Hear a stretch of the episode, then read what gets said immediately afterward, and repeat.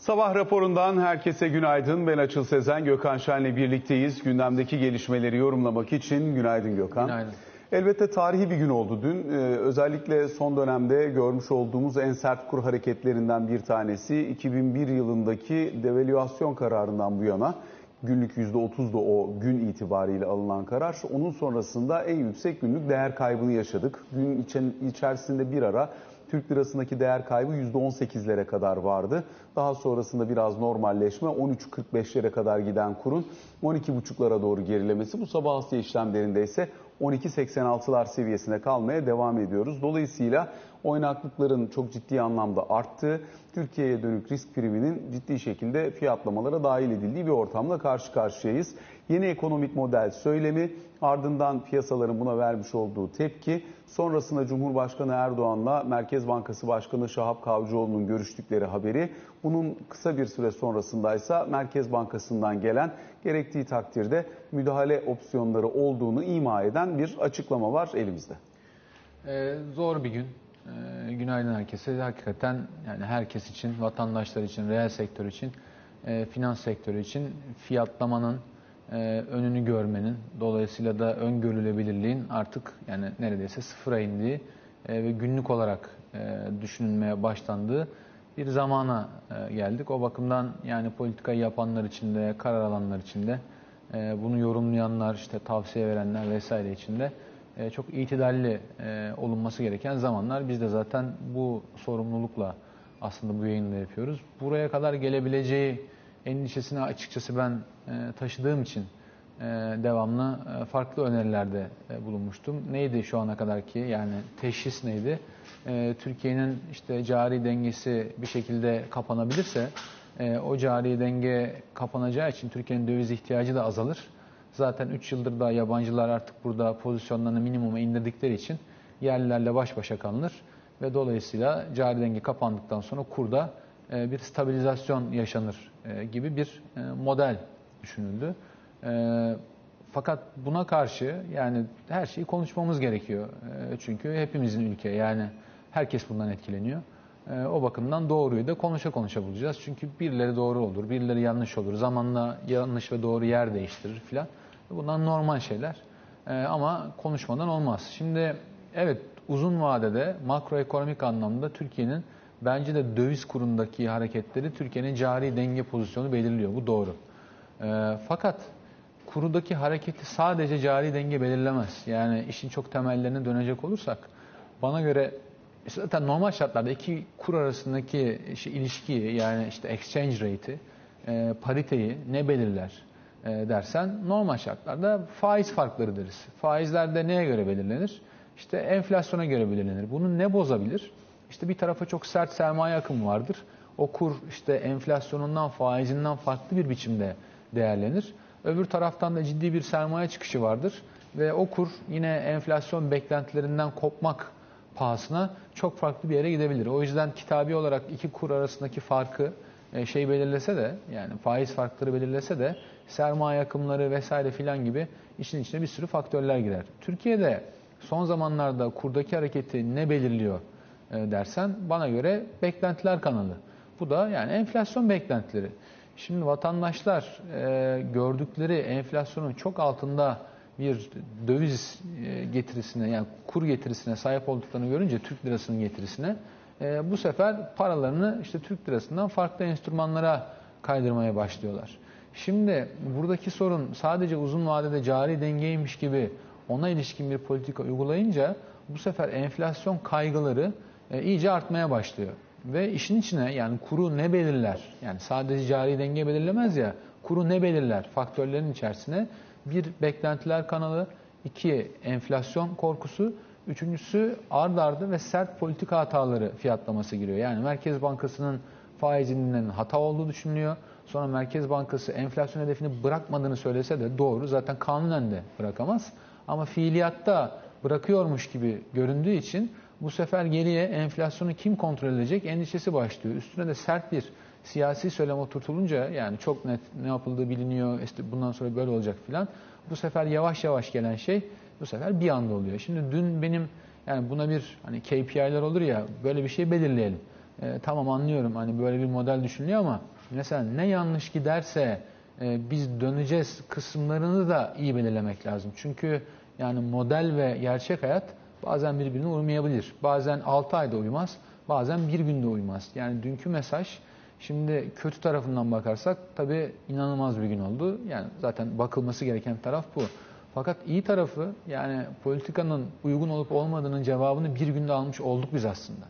Şimdi bundan sonrası e, ısrar ve etkilenen geniş kitleler arasındaki yani fiyat karmaşasıyla geçecektir. E, o bakımdan da dünkü hareketin bir anlamı var. Şimdi çok şey söylenebilir. Olayı dağıtmamak için söylemeyeceğim. E, ama yani mesela e, bunun tabii enflasyonist etkilerini şimdi düşünelim. Yani çok kabaca benim hesabım 23-25 puan arası bir yıl sonu TÜFE, TÜİK'in resmi enflasyonu. ilk çeyrekte de yine TÜİK, TÜFE sepetiyle 30-35 arasında bir tüketici enflasyonu. Şimdi e, ilk çeyreğe alalım kendimizi. Buradan 3 ay ileri saralım, 4 ay ileri saralım. 30-35'lik bir tüfe var önümüzde. Faizde diyelim ki 15. Bu 20 puan negatif reel faiz yapar. 20 puan. E, bu görülmüş bir şey değil. Şu haliyle bile zaten negatif reel faiz görülmüş bir şey değil. E, o bakımdan yani görmek çok zor değil. Evet cari denge belki bu hızla yani bu kurla belki işte Haziran'dan önce bile kapanabilir. Fakat kapandığında nasıl bir ortamla karşı karşıya kalacağız Ne biz? pahasına kapanmış Ne pahasına kapanmış olacak? 30-35 puan tüfe, e, kırılmış bir beklenti kanalı, şu an nerede olduğunu artık benim de kestiremediğim bir döviz kuru, e, ciddi yaralanmış bir büyüme. Ondan sonra ne olacak? Bir de ticari hayatın bundan nasıl etkilendiğini falan da değerlendirerek bakmak lazım. Yani elbette burada e, işte kur, dövizi olan, olmayan, insanların yatırım davranışı falan bunların üzerinden tartışmanın gitmesi doğal da e, bir yandan da hayatın ve ticaretin bir akışı var. Bu hayatın ve ticaretin akışının şu an itibariyle çalışmadığını görmek lazım. Yani bir günde kur %17, %18 hareket ettiğinde kimse kimseye fiyat veremiyor, kimse kimseye mal vermiyor ve ciddi bir arz şokuyla karşı karşıya kalınıyor. Yani kur şoku beraberinde ciddi bir arz şokunu getiriyor. Bu yaşadığımız bir kur şoku sonuç itibariyle ve Şimdi- hayatı durduruyor, ticari hayatı tamamen durduruyor. Sektörden sektöre değişir. Mesela e, benim elimde devamlı olarak yurt dışından getirip burada üstüne belli işlemler uygulayıp yurt içi piyasaya ya da yurt dışına sattığım bir business'ım olabilir. Burada ben ne yaparım? Döviz kurunu üstüne koyarım. Alıcılar da aynı fiyatı kabul ediyorlarsa var böyle sektörler.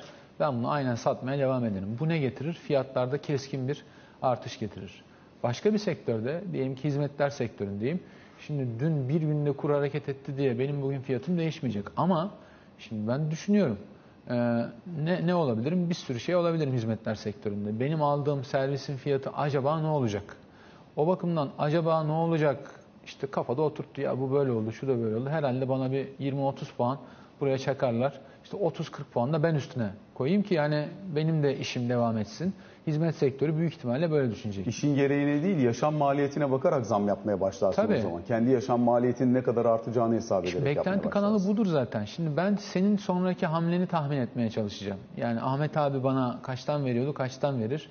İşte X Çin'den kaça getiriyordum, kaç güne gelir, kaça getirir vesaire. İşte hizmet sektöründe ben neyi alır, neye satarım.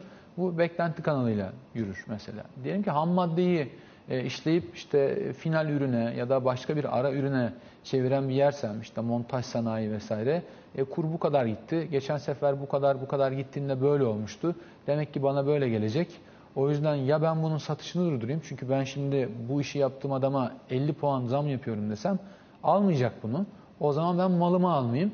Ben bir süre ticareti durdurayım. Bu başka bir. Yani bunların içine bir sürü sektör sokabilirim. Başka ne olabilir? İşte yılda bir iki defa ticaretini yapabildiğim ürünüm vardır. Mesela tarım buna girer. Ee, işte bir defadır hasat, kimi şeyin üç seferdir, dört seferdir neyse. O zaman ben ne yapacağım? Ee, o zaman ben bunu stoklayacağım diye düşünecektir. Çünkü ya ben malımı bugünden versem, bu mal şu zaman sonra şu kadarsa e, ben bunu nereye götürürüm tahmin edemiyorum diye düşünecektir. Malı bulabilirsen tabii bu arada. Bulabilirsen. Gübrede Bu- durdu dün örneğin. Bu, bu buraya gider. Ee, krediler tarafında yani Türkiye'nin büyümesi tabii kredilerle e, müsemma. Şimdi kamuları ayrı tutuyorum. Onlar büyük ihtimalle şimdi yani ne yapılacağına dair e, bir yol haritası e, bekliyorlardır. Özel taraftaysa şimdi düşünüyor yani enflasyon 30-35'e vuracaksa e, kur da buraya geldiğine göre bir kere iki tane şey düşünüyor. Bir, e, kredi vermek istiyorlardı bence bir hafta önceye kadar ama şu an fiyatlama yapmak çok zor hale geldi. Çünkü orada şu soru devreye giriyor. Şimdi ne olacak? Yani şimdi kuru bırakamazsın. Ee, ve hareketler artık zaman serisi çok kısaldı. Bence artık hani ne olacaksa Cuma güne kadar olması lazım. Ee, o bakımdan da e, iki tane yolu var bu kadar sert hareketten sonrasının. Bir tanesi yani konvansiyonel herkesin bildiği şekliyle faizleri e, tartışmasız bir yere arttırıp e, getirdikten sonra da izlenecek politika hakkında bir yol haritası vermek. Tabii bunun olmayacağı bir gün önce açıklandığı için bu tabii yani imkansızmış gibi duruyor masada. Yani çünkü iki siyasi mesaj arka arkaya iki günde çok keskin geldi. Doğru. Dolayısıyla biraz zorlaştı sanırım. Bunun ikinci yolu tabii e, yani soft e, kontroller denilen işte e, çeşitli döviz kuruna yönelik yani bu kadar alabilirsin, bu kadar satabilirsin, ihtiyacın olduğunu kanıtlarsın, şu kadar çekebilirsin tarzı e, bir yapı. Fakat tabii bu yani bana göre yanlış teşhisle başlayan ve dolayısıyla yani tepkisini gördüğümüz işe sonucuna ilişkin de bu sefer yanlış bir tedavi olur. O mesela bizi başka bir yere götürür. O yüzden hani ben bunu yayında daha şeyini açmayayım yani. O bakımdan öyle ya da böyle hepsine rağmen hani bunun çözümü bu gibi görünüyor. Ee, o bakımdan da yani şeyi konuşuyorduk. Krediyi fiyatlayanlar nasıl fiyatlayacaklar? Yani ben mevduatı kaç alacağım, üstüne ne koyup satacağım konusu e, tabii şu an kredileri e, dondurur. E, bir başka konuysa e, bilanço kanalı üstünden gelir. E, döviz borcu olanların ya da dövizle mark edilmiş yani hizmeti aldığı mal sattığı şey vesaire buna göre dövize endekslenmiş şirketlerin mesela enerji şirketleri e, bu gibi şirketlerin durumu ne olacak? Çünkü şu an enerjide şeyler belli. E, tavanlar filan belli. O bakımdan yani enerji tarafında da büyük ihtimalle sert zamlar gelmek zor- zorunda kalacak ki burası az da olsa karlı üretip en azından elektrik üretsin. Kış var, o var, bu var filan. Ee, o yüzden de şimdi böyle bir yere geldik benim gördüğüm kadarıyla. Dolayısıyla bilanço etkisini de tartacaklar. Ona göre fiyat yapacaklar. Bu tabii e, çok erken her şeyi söylemek için ama tabii büyüme tarafına büyük ihtimalle bir e, şok olarak yansıyacaktır. Yani ticaret hayatı vesaire falan duracağı için e, olsa olsa turizme ve ihracatçıya satılan mal ve satılan hizmet tarafında e, yardımcı olur. Ama maliyet yapmak da e, çok zor hale geleceği için e, planlaması zor olur. E, yani alt alta yazdığımızda e, hareket tabii çok çok çok aşındırıcı. Yani 10.90 bir gün önce görülen seviye, e, 13.50 bir gün sonra görülen seviye günlük İki ay önce 8.20. 2 lira 60 kuruş. Yani enflasyonu mesela niye böyle yüksek hesaplıyorsun? Yani uzun uzadıya tabii konuşulabilir ama yani her şeyi geçtim. Zaten 8.20, e, 12.20 diye alsan, 13'leri falan da geçtim. 4 liralık bir hareket var. Çok kabaca %50. Yani kur geçişkenliğini hiçbir şey almayıp da 30 alsam zaten 10-15 puan minimum 10-15 puan zaten kur etkisinden enflasyondan e, ne yazık ki tepemize binecek. E, o bakımdan da yani benim enflasyon öngörüm de bu. Yani üfe geçişkenliğini hesaba kattığın zaman ki artık bunu daha yüksek hesaplamak lazım. Artı bir de buradan gelebilecek olan asgari ücret zammı vesaire bunları da işin içerisine katarak baktığın zaman buradan da oluşabilecek bir ekstra talep etkisiyle daha yüksek bir enflasyonist beklentiye doğru gittiği aşikar zannediyorum gelecek sene. E öyle şimdi tabii çok garip bir durumla karşı karşıya kaldık açıldı. Yani Türkiye'nin 10-20 yıllık mesela benzin fiyatı 1,5 dolar 2,5 dolar arasında. Bugün benzin fiyatını gerçekten koşullara uygun yansıtmak istesen 20 lira olması lazım 1 litre benzinin. 20 lira. Ne kadar yansıtmayabilirsin? Yani hızlı hızlı 1 lira 1 lira zam gelmeye başlar. Ekmek fiyatı işte buğday 2500 lira e, birkaç ay önce yazın 3000 4000 işte bir hafta önce şimdi 5000 e, üstüne bir de işte yok Ukrayna Rusya hepsini geçti yani diyelim ki bir sorun olmadı. E, ekmek fiyatına da yani gerçekten ben seviye telaffuz etmek istemiyorum ama yani nereden nereye elini atsan çok ciddi zamlar gelir yani. O yüzden İşte de geliyor mesela işte benzinde e, bu gece yarısından itibaren 1 lira 1 kuruş, motorinde 1 lira 5 kuruş, otogazda 65 kuruş zam bekleniyor. E, Kur da bu arada yeniden 13-13 seviyesine geldi. Yani 13 liranın üzerine kadar geldi tekrar. Tam konuşurken evet yani bu- bunlar normal olacak.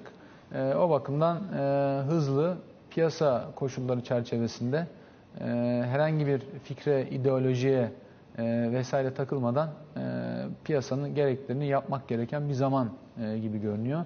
E, ve yani dar bir zamanda çok fazla e, yıkıma e, sebebiyet vermeden yapmak gerekiyor. Yani her şeyi anlıyorum. Model düşünüldü vesaire. Yani hepsi olabilir. Şu an yani geçti başka bir yerdeyiz. E, buna uygun. E, yani dediğim gibi yani evet bazı çözümler mümkün gibi görünmüyor. Fakat alternatif çözümler olarak baktığında o çok başka bir yer. Yani Türkiye'nin demokratik yapısıyla, sosyal yapısıyla, e, içinde bulunduğu durumla e, ve çağın koşullarıyla da uyumlu değil. E, o yüzden hani böyle bir yapıya doğru. Yani şirketlerin döviz satması vesaire filan bunlar çok çok geçici olur. Çok geçici olur. Yani sadece kuruluktan kaynaklanmıyor. Sebepler kaldığı müddetçe geçici pansumanlar burada işe yaramayabilir. Yani, işte- ileride inşallah enflasyonu falan yenersek yine deneriz cari dengeyi falan kapatmayı ama yani şu an sanki o zaman değil gibi görünüyor. Peki kısa bir araya gidelim sonrasında yeniden karşınızdayız.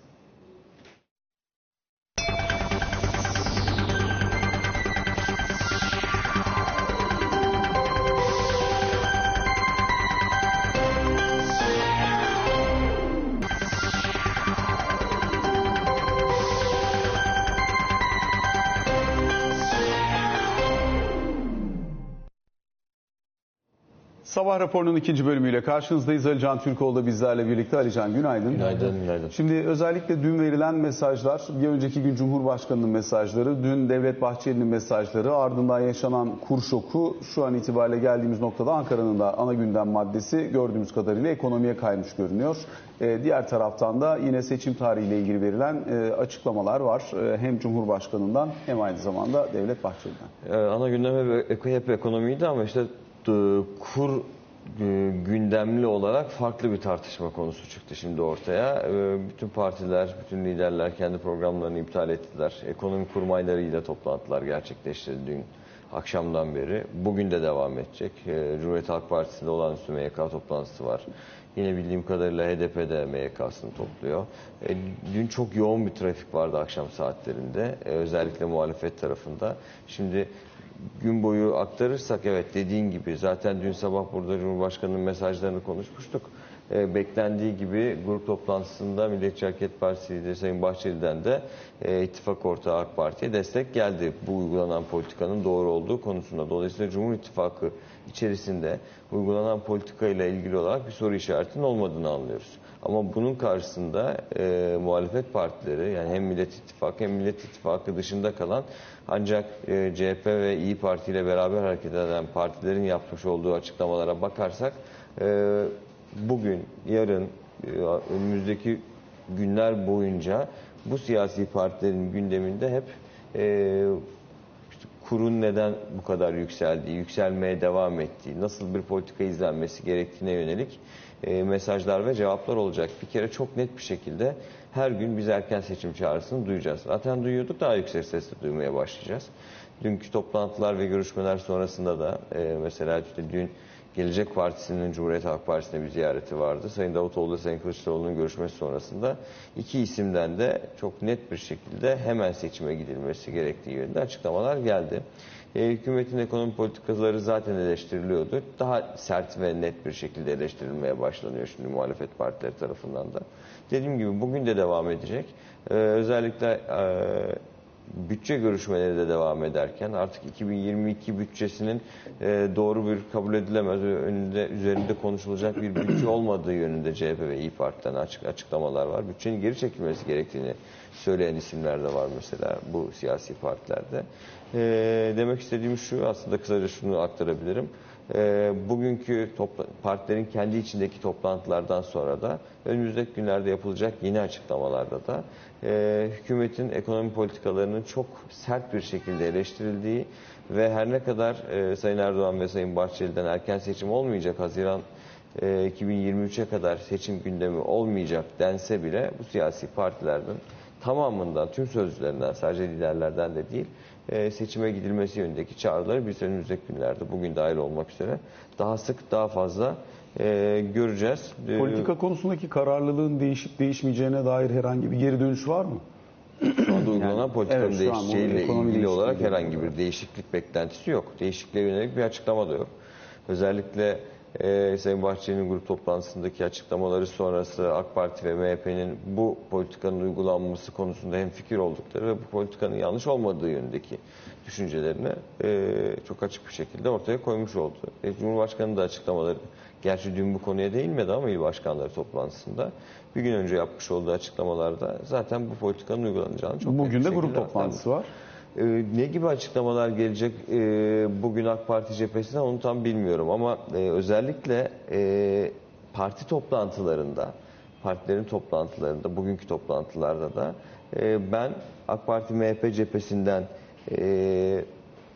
bu politikanın uygulanması gerektiği, işte ekonomik kurtuluş savaşı olarak değer nitelendiriliyorsun Cumhurbaşkanı Erdoğan. Bunun uygulanması gerektiğine ve bunun devam edeceğine yönelik değerlendirmelerin e, süreceğini bekliyorum. Ve ilk grup toplantısı İyi Parti olacak bugün.